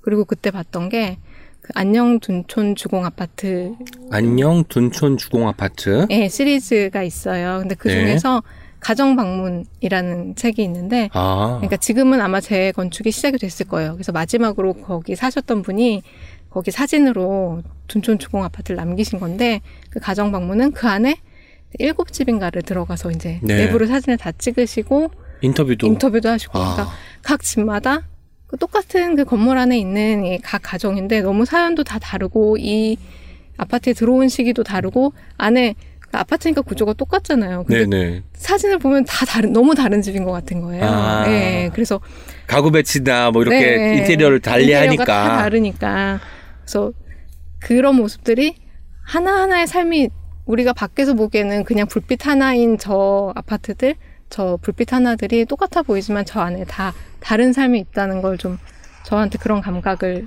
주었던 그런 책이었어요. 맞아요. 사하맨션에 사는 사아들도 네. 우미의 삶과 진경의 삶과 수의 삶 다 다르잖아요. 네. 그런 거 생각하면 아 그런 이야기를 들으니까 또 뭔가 이 소설을 다시 읽었을 때 또 새로운 게 또 와닿을 것 같은 생각이 듭니다. 뭔가 이 책을 같이 읽으면서 읽으면서 그 책을 또 같이 읽으면 또 도움이 되겠어요. 네, 사진 보시면 일단 그리고 재미있고 네, 네. 우리의 지금 현재 삶 같으실 거예요. 아, 내 얘기 같기도 하고. 네. 그렇군요. 네. 그두 번째 질문입니다. 사하맨션이 딱 한 권 있다. 누구에게 선, 선물하고 싶은지 약간 구체적으로 대답해 주시면 좋겠어요. 만약 가령 이런 거죠. 30대에 직장에 다니다 사업도 하고 지금은 프리랜서로 지내는 시인 같이 예, 제 이야기를 했습니다. 네. 어쨌든 이렇게 구체적으로 어떤 캐릭터가 있을까요? 어, 너무 구체적인 한 사람인데 네. 저는 딸한테 주고 싶어요. 어, 딸이 읽기엔 지금 많이 어렵잖아요, 이 책이. 어, 지금은 그렇지만 어, 나중에 읽으면 좋을 것 같아요. 그러니까 제가 예전에 생각해 보면 방송 작가로 일할 때 그때 그 시절에 있었던 일들이 저한테는 프로그램과 연결해서 좀 기억이 나거든요. 네. 사스가 홍콩에서 막 돌았을 때 나는 화재 집중을 하고 있었지. 그런 거. 음. 어, 예, 숭례문 화재가 났을 때 내가 피디수첩에서 그 아이템을 했지. 이렇게 이제 그 시기가 좀 기억이 나는데 딸이 태어난 이후 그리고 이 소설을 쓰던 그 시기 동안은 어 맞아 우리 딸 아기 때 신종플루가 태어나자마자 돌았지. 음. 그렇게 그 시절이 기억이 나요. 그러니까 유치원 때 유치원생인 딸이랑 같이 뭐 이렇게 광화문 분향소에 갔었지. 그리고 그때 뭐 메르스 때문에 유치원이 휴, 휴원을 했지. 이렇게 기억이 나거든요. 그래서 아이고. 그 기억들이 너에게도 기록이 되어 있고 이 책에도 기록이 되어 있다고 좀 보여주고 싶어요. 딸이 얼마나 나중에 뭉클할까 읽으면서 그리고 이 책이라 방송도 같이 들어야 돼요. 그럼 엄마가 이 소설을 쓸 때 아 나를 생각하면서 중심에 두고 과거를 반추하면서 이런 일들을 기록하고 현재를 또그 기억하려고 애쓰면서 이것들을 썼구나 하면 얼마나 또 뭉클할까요? 네, 그렇게 좋겠네요. 뭉클한 아이로 커주었으면 좋겠습니다. 네, 뭉클한 아이로 자라다오. 기다리겠습니다. 마지막 공 질문입니다. 만약 다시 태어난다면 해보고 싶은 직업이 있을까요? 어, 정말 다시 안 태어나고 싶지만 그렇지만 다시 태어난다면 저는 노래 부르는 일을 하고 싶어요. 사실 저 노래를 굉장히 못하거든요. 완전히 음치인데 저는 아침, 그러니까 오기, 오시기 전에 이제 오프닝을 이제 그 녹음하는데 네. 그 좋은 사람이 아니요라는 브로콜리 더마저 네. 노래를 제가 좀 따라 불렀는데 모든 음이 똑같아서 사람들이 당황하는 연, 광경이 나왔거든요. 아마 우리 방송 나갈 때 들으실 수 있을 겁니다. 네. 아, 네. 당황하지 마시고 쟤도 저런데 자신감이 노래를 하네 이렇게 생각하시면 지금 당장 노래방에 가셔서 마이크를 잡아도 크게 이상하지 않고 아마 다음 생에서 아주 네. 정말 저희는 다음 생에 아주 훌륭한 가수가 될 모양이에요. 지금 이렇게 노래를 못하는 거 보면. 네, 듀엣해요 나중에. 네. 그 좋네요. 홍사범 조각경에. 너무 옛날 이야기 어떻게 저 그렇게 나이 많은 사람 아닌데 어떻게 하면 좋아? 아무튼 네 아무튼 그런 노래를 할 수 있으면 좋겠다는 생각이 들고요. 아 정말 한 시간 반이 어떻게 흘렀는지 모르겠습니다. 마지막으로 오늘 책이라우드에 출연하신 소감과 함께 청취자분들께 인사 말씀 부탁드리겠습니다. 네, 사실 처음에 올 때는 대답을 잘 정리해서 차분하게 잘해야지 라고 생각하고 왔는데 와서 너무 편안하게 해주셔서 너무 두서없이 뭐 이런저런 얘기를 많이 했지만 네 재밌게 잘 들어주시고 네 새로운 책도 한번 관심이 가신다면 읽어봐 주시고 네 그러셨으면 좋겠습니다. 감사합니다. 네, 조남 작가님의 사멘션 많은 분들에게 널리 읽혔으면 좋겠습니다. 오늘 나와주셔서 다시 한번 감사 말씀드립니다. 고맙습니다. 감사합니다. Check it out, check it out, check it out, check it out, check it out, check it out, check it out, check. Check it out, check it out, check it out, check it out, check it out, check it out, check it out, check it out, check it out. 괜찮아? 난 이제 지렁이나 나방이나 선인장이나 그런 것처럼 그냥 살아만 있는 거 말고 제대로 살고 싶어. 미안하지만 언니, 오늘은 나 괜찮지 않아. 당연하게 여겨왔던 일이 실은 결코 당연하지 않다는 사실을 깨달았을 때 우리는 좌절하기도 하죠. 하지만 이 깨달음 후에 우리는 결코 이전으로 돌아갈 수 없습니다. 우리에게는 모두 차별받지 않고 제대로 살 의무와 권리가 있잖아요. 멋진 소설 사하 맨션과 늘 이렇게 멋진 소설을 써주시는 조남주 작가님을 만나서 내내 설레고 흥분했습니다. 다시 한번 출연해주신 조남주 작가님께 깊이 감사를 드려요. 자, 이제 여러분의 목소리를 하나하나 들어보는 댓글 소개 시간입니다. 오늘도 프랑스 엄님과 켈리님 나와 계십니다. 안녕하세요. 안녕하세요. 안녕하세요, 켈리입니다. 아, 제가 의욕이 너무 앞서가지고 문장을 완성 못했네요. 네, 그 오은 시인님이 중간에 실수할 때 박수 치고 저희가 새로 녹음을 시작하잖아요. 근데 네. 제가 항상 옆에 앉아 있는데 이 박수를 너무 크게 치셔서 방금 귀가 거의 날라가 고막이 날아가는 줄 알았어요. 근데 진짜 아이고. 짝 소리 나게 네. 엄청 박수 능력자. 제가 또 박수군요. 손이 맵습니다. 박수 기술자. 짝짝 달라붙게 어, 이제 때릴 수도. 있습니다. 네. 지난 방송 이후에 임진아 작가님께서 어. 인스타그램에 남겨주신 후기가 너무 네네. 아, 너무 감동이었고 봤어요. 그래서 한번 소개해드릴게요.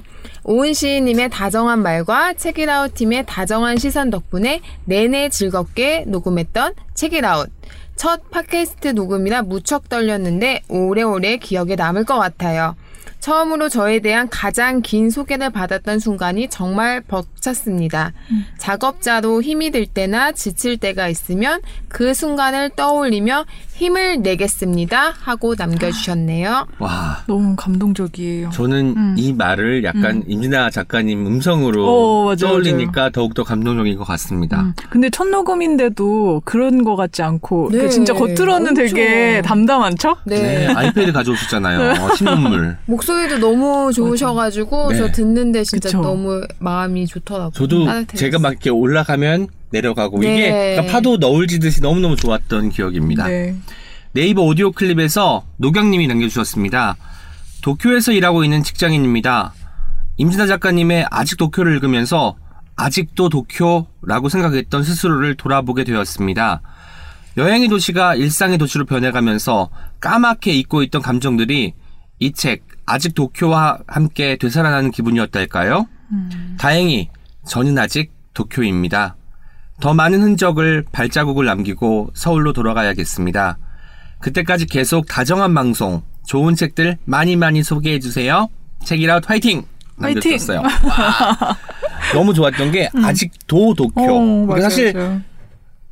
머무르는 사람들은 좀 지겹거나 어떤 루틴에 사로잡히면은 아 아직도 여기네 아직도 도쿄에 있네 맞아. 아직도 서울이네 이런 말 하는데 아직하고 컴마를 찍으면 여전히 내가 숨쉬고 살아 있고 이 도시를 사랑할 수 있는 마음가짐이 있는 거잖아요 그런 느낌이 납니다 또 도쿄에서 이렇게 소식이 오니까 너무 반가웠어요. 네. 좀 세계로 뻗어나가는 책이라고 있습니다 네. 트위터에서는요 바니님께서 책이라웃 임진아 작가 편 들었다 책과 작가에 대한 애정이 터져나오는 것 같아서 책이라웃 듣기가 더 즐겁다 아직 도쿄 사야지 어, 남겨주셨습니다. 사셨나요, 바니님? 네, 사셨나요, 바니님? 그리고 저는 음. 제가 얼마 전에 칼럼에도 썼는데 이 방송을 진행하면서 가장 좋은 게 어떤 책이 결정이 되면 네. 그 책을 읽잖아요. 네. 그냥 읽을 때 단순히 읽는 게 아니라 정말 애정을 담아서 읽으면 어. 꼭 좋은 게 보이고 더 좋은 게 어. 보이고 이런 것들을 찾아내는 게 이런 능력을 저한테 갖게 해준 음. 게 바로 책읽아웃인 것 같아요. 고맙습니다. 예스24 책읽아웃 담당자 여러분. 오. 감사합니다. 네. 네, 정이용님께서 임진아님 긴장과 상점, 버스 에피소드 다 내 얘기요 하셨어요. 이거 어떻게 소개할까 음. 제가 기다리고 아? 있었는데 한번 해보세요. 어. 임진아님 긴장과 상점 버스 에피소드 다 내 얘기요. 아, 내기요. 이 정도는 네, 해야죠. 네, 알겠습니다. 역시 푸엄님. 아, 네. 그러니까요. 아닙니다. 제가 네 라이크어선님께서 이번 주 옹기종기를 듣는데 나는 좋은 사람 아니에요 하는 반가운 브로콜리 넘어져 노랫소리가 오. 삼집 홍보가 책이라웃에 나온다니 좋은데 더 좋은 순간 와, 네, 좋은 네. 사람이 아니에요. 출가, 출발해서 좋은데 더 좋은 순간으로 끝나니까 음. 뭔가 좋네요, 정말. 네 제가 이거 노래 좋아하는 노래라서 한번 이렇게 노래를 불러볼까 했는데 못하겠더라고요 나는 좋은 사람이 아니에요. 네 인정하시는 아주 거죠? 나쁜 네, 사람은 두분 인정하시는 아닐 거죠? 뿐이죠. 네. 정말 노래 못하네요, 저. 네. 효진님, HYO JIN님을, 아, N이라는 아이디 쓰시는 분께서 남겨주셨습니다. 좋아하는 분의 목소리를 들으며 시작하는 휴일 아침이라면서 와. 청취 인증을 해주셨습니다. 어, 휴일에 듣기 너무 좋으셨을 것 같아요. 네, 진짜. 임진아 작가님 목소리가 흘러나오면 정말 아침을 휴일 아침인데도 너무 들뜨지 않으면서도 그래도 이제 아침을 시작한 느낌으로 네. 시작할 수 있- 있었을 것 같습니다. 네, 빵 먹으면서 들으면 더 좋고. 어, 아침빵. 맞아. 네, 식빵 이렇게 버터에 촉촉하게 이렇게 구우면서 음. 잼을 이렇게 뿌려가지고 어, 먹고 싶다. 맛있겠다. 너무 잘하시는 것 같아요. 저는 무조건 약간 임진아 작가님은 빵에 이게 너무 어. 제가 그 책을 너무 좋아해가지고 빵에 너무 이렇게 이렇게 흡착된 느낌 그런 게 있어요. 네.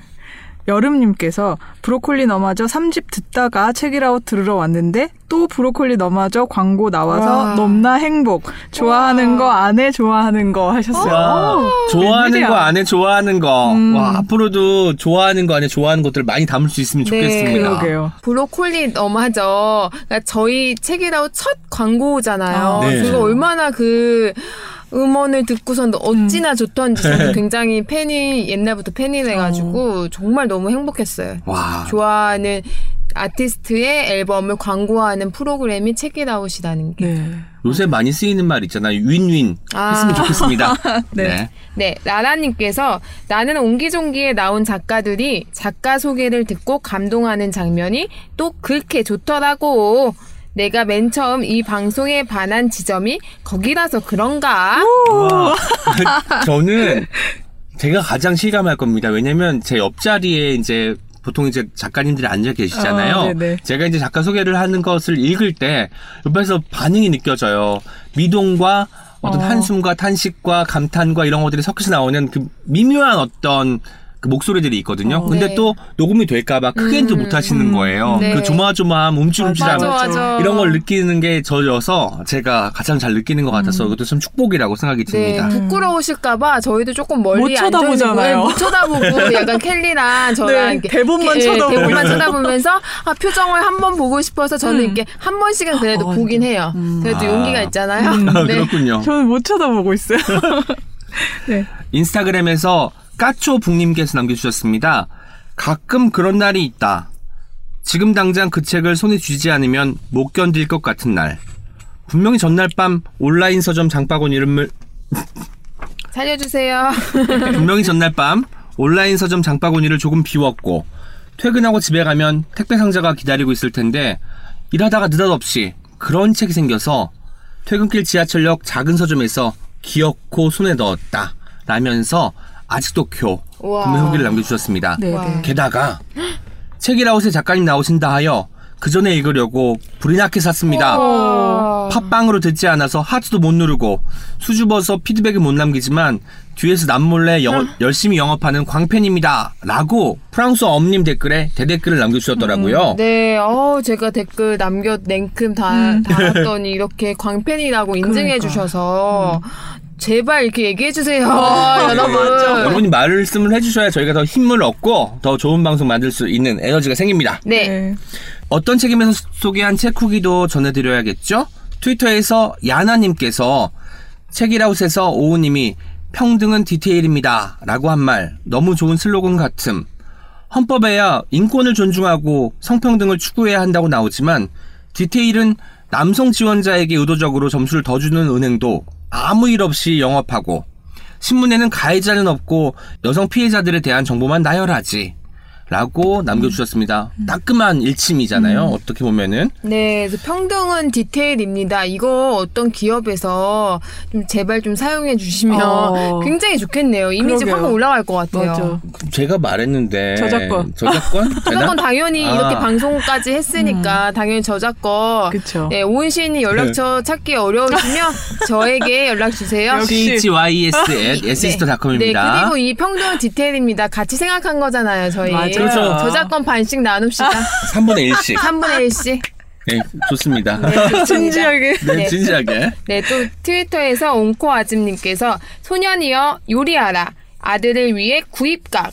중1 아들도 요리에 관심이 있는데 사주면서 남편 앞에도 스그머니 떨어뜨려 놓아야지. 어. 와, 좋은 전략 같습니다. 음, 음. 그리고 사실 거기 나온 요리들이 난이도가 높지 않아서 요리를 처음 시작하는 초심자분들도 아주 쉽게 만들 수 있거든요. 그러니까 요리를 한번 해볼까 하는 분들이 다 읽으면 좋을 것 맞아요. 같아요. 네, 저도 그 방송 녹음하고 나서 파스타 만들려고 제 꽈리고추를 한살림에서 사가지고 네. 일주일 전에 사놨다가 아직까지 못 먹고 있습니다. 아이고 꽈리고추. 꽈리고추만 넣고서 오일 텐데. 파스타 하면 음. 엄청 맛있어요. 그리고 조심하세요. 꽈리고추 이제 터질 수 있으니까 오. 이쑤시개로 일단 아. 찔러가지고 구멍을 좀 내주시는 게 오. 요리할 때 좋을 것 같습니다. 아, 역시 요리는. 디테일. 요리도 디테일, 평균도 디테일, 방송도 디테일입니다, 여러분. 네, 미니퓨님께서 책이라웃 들으면서 집안일 하는 날 우와. 오은 프랑스어 엄 켈리님 세 분 대화 들으면 너무 따뜻해지고 좋다. 오은님 첫 방송부터 다시 듣고 있는데 엄지혜님 아들 목소리 세상 귀여움 다 모았어 유유. 맞아요. 안녕하세요. 저는 프랑스어 음, 아들. 아들입니다. 그리고? 막판에 은 옹기종기 파이팅 지기라운 너무 귀여웠어요. 저도 네. 그 방송 듣다가 처음에 저희 얼마나 놀랐습니까? 맞아, 저 진짜 여러 번. 들었는데. 어, 누군가요? 이랬더니 어. 아드님이라고 해가지고 깜짝 놀랐던 적이 지금은 있었죠. 발음이 되게 좋아졌거든요. 다음에 그새 제가 컸다. 로고송 한번 녹음해서 들려드리겠습니다. 어, 나이가 바뀌었겠네요. 네, 나이가 한 살을 더 바뀌었죠. 먹었겠네요. 네, 어, 지금은 그렇구나. 발음이 저를 닮아서 아주 분명하진 않지만 그래도 굉장히 달라졌어요. 기특해 기특해. 네. 저희 한 2주년 때 음. 다시 또 프랑스 모셨으면 어머님 좋겠어. 아드님 모셔가지고 전화 연결 정도는 할 수 있을 것 같아요. 어린이 책 이야기를 나누면서 어, 좋겠네요. 좋을 것 같습니다. 초등학생 아예 돼가지고 독자로 이제 방청객 해가지고 제발, 오은 제발. 시인이 그런 유전자가 있잖아요. 네, 저는 같이 아주 좋습니다. 어린이들. 사랑합니다. 네. 어, 네. 인스타그램에서 어바웃 곰돌이님께서 태도의 말들 사진과 함께 남겨주셨습니다. 이 책이 시작이었다. 인스타에서 우연히 누군가의 리뷰를 보고 검색 중 작가분의 인스타 계정도 들어가 보고 그 덕에 팟캐스트 책이라웃을 알게 되었다. 그리고 거기서 소개된 책들과 사람들과 새로운 팟캐스트가 줄줄이 비엔나처럼 딸려왔다. 덕분에 올해 큰 즐거움을 얻고 있다. 고마운 마음을 전하고 싶어서 혼자 남겨본다. 작더라도 내가 할 수 있는 표현을 하는 태도를 가지도록 노력해야지. 가지고 싶다. 구체적이고 따뜻한 배려가 담긴 태도. 아, 와. 와, 박수가 감사합니다. 절로 나오네. 이거는 정말 태도의 말들 읽고 남긴 후기이자 책이라고 듣고 남긴 후기잖아요. 이거 두 개를 이렇게 같이 섞어서 써주시니까 네. 감동이 두 배가 되는 것 네, 같습니다. 그리고 저희의 정체성이 이글 속에 되게 있는 것 같아요. 책이라고 저희도 이렇게 표현하자 음, 이런 얘기 많이 맞아요. 하잖아요. 아, 저는 정체성 맞아요. 얘기 하시길래 줄줄이 비엔나가. 아, 옛날 됐죠. 아니야. 옛날. 네. 네이버 오디오 클립에서 아라부님께서 제가 맨날 아라, 아라부님 댓글을 제가 소개하는 것 좋아요. 네, 같아요. 건담입니다. 네. 네. 공감 연습을 읽고 난 후 작가에게 이메일을 보냈던 독자들의 마음처럼 저도 책이라웃의 어떤 책임에 깊이 공감해서 이렇게 댓글을 남기고 있네요. 글을 거의 써본 적 없어 짧은 댓글임에도 매우 부끄러웠지만요. 흐흐. 사실 몇 년 전 조금 큰 아픔을 겪은 적이 있는데 저의 아픔을 전혀 모르는 또 알면서도 공감할 줄 모르는 사람들의 한마디 한마디에 상처 입은 적이 많았어요. 마음이 매우 지친 순간에 책이라웃 팟캐스트를 발견했고 내 마음의 온기를 느끼게 한 책편을 시작으로 자기 전 조금씩 조금씩 듣고 있습니다 와. 하셨어요. 와. 그날 이제 사실 이제 뒤늦게 시작하시는 분들은 많이 쌓였으니까 오늘 내가 어떤 방송 들을지 결정할 수 있잖아요. 어. 그런 점도 참 재밌을 것 같다는 생각이 듭니다. 네. 그나저나 네. 히읗히읗이라고 댓글 남겨주면 음. 꼭그 켈리님께서는 흐흐로 읽어요. 네. 푸엄님도 흐흐로 읽나요? 히읗 히읗 전 모르겠어요. 기억이 안 저는 하하로 읽는 것 같은데. 아. 그래서 아 이거 사람마다 달라가지고 너무 어. 재밌어가지고 한번 물어본 겁니다. 네, 그렇군요. 아하, 그렇군요. 지금까지 옹기처럼 소박하지만 종기처럼 난데없이 등장하기도 하는 오은과 함께한 오은의 옹기종기였습니다. 내일 어떤 책임에서 또 만나요. 안녕. Check it out, check it out, check it out, check it out, check it out, check it out, check it out, check. Check it out, check it out, check it out, check it out, check it out, check it out, check it out, check it out. Check it out.